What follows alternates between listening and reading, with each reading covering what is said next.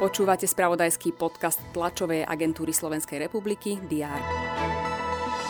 Lekárske fakulty na Slovensku budú môcť ponovom prijať o 150 študentov viac.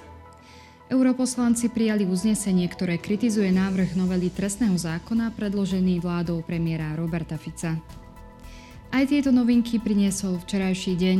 Všetky dôležité udalosti budú mapovať redakcie TSR aj vo štvrtok 18. januára. Vítajte pri diári. Poslanci Národnej rady naďalej pokračujú v diskusii o novele trestného zákona, ktorou sa má zrušiť úrad špeciálnej prokuratúry. Mimoriadne vystupí pred poslancami prezidentka Zuzana Čaputová, ktorá návrh kritizuje. Tradične v stredu zasadá vládny kabinet. Odklepnúť má financie pre zabezpečenie prezidentských volieb. Ministri budú riešiť aj zmenu zámeru obnovy budovy Karačovného paláca v Bratislave.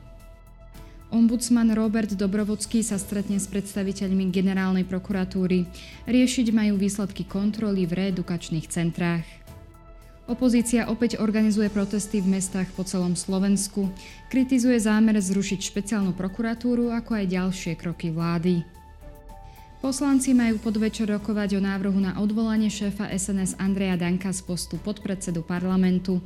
Opozícia ho chce odvolať pre okolnosti jeho dopravnej nehody, ktorú dostatočne nevysvetlil. Europoslancov čaká záverečný deň prvého plenárneho zasadnutia v roku 2024. Poslanci budú hlasovať aj o zmrazených prostriedkoch Európskej únie pre Maďarsko a opatreniach proti nenávistným prejavom. Vo švajčiarskom Davose pokračuje 54.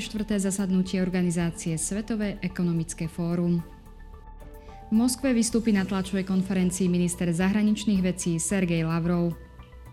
Dnes bude na Slovensku zamračené, očakáva sa občasný dážď, vo vyšších polohách sneženie, teploty klesnú na 3 až 8 stupňov. Ďalšie dôležité aktuality nájdete v spravodajstve TSR a na portáli teraz.sk. Želám vám príjemný deň.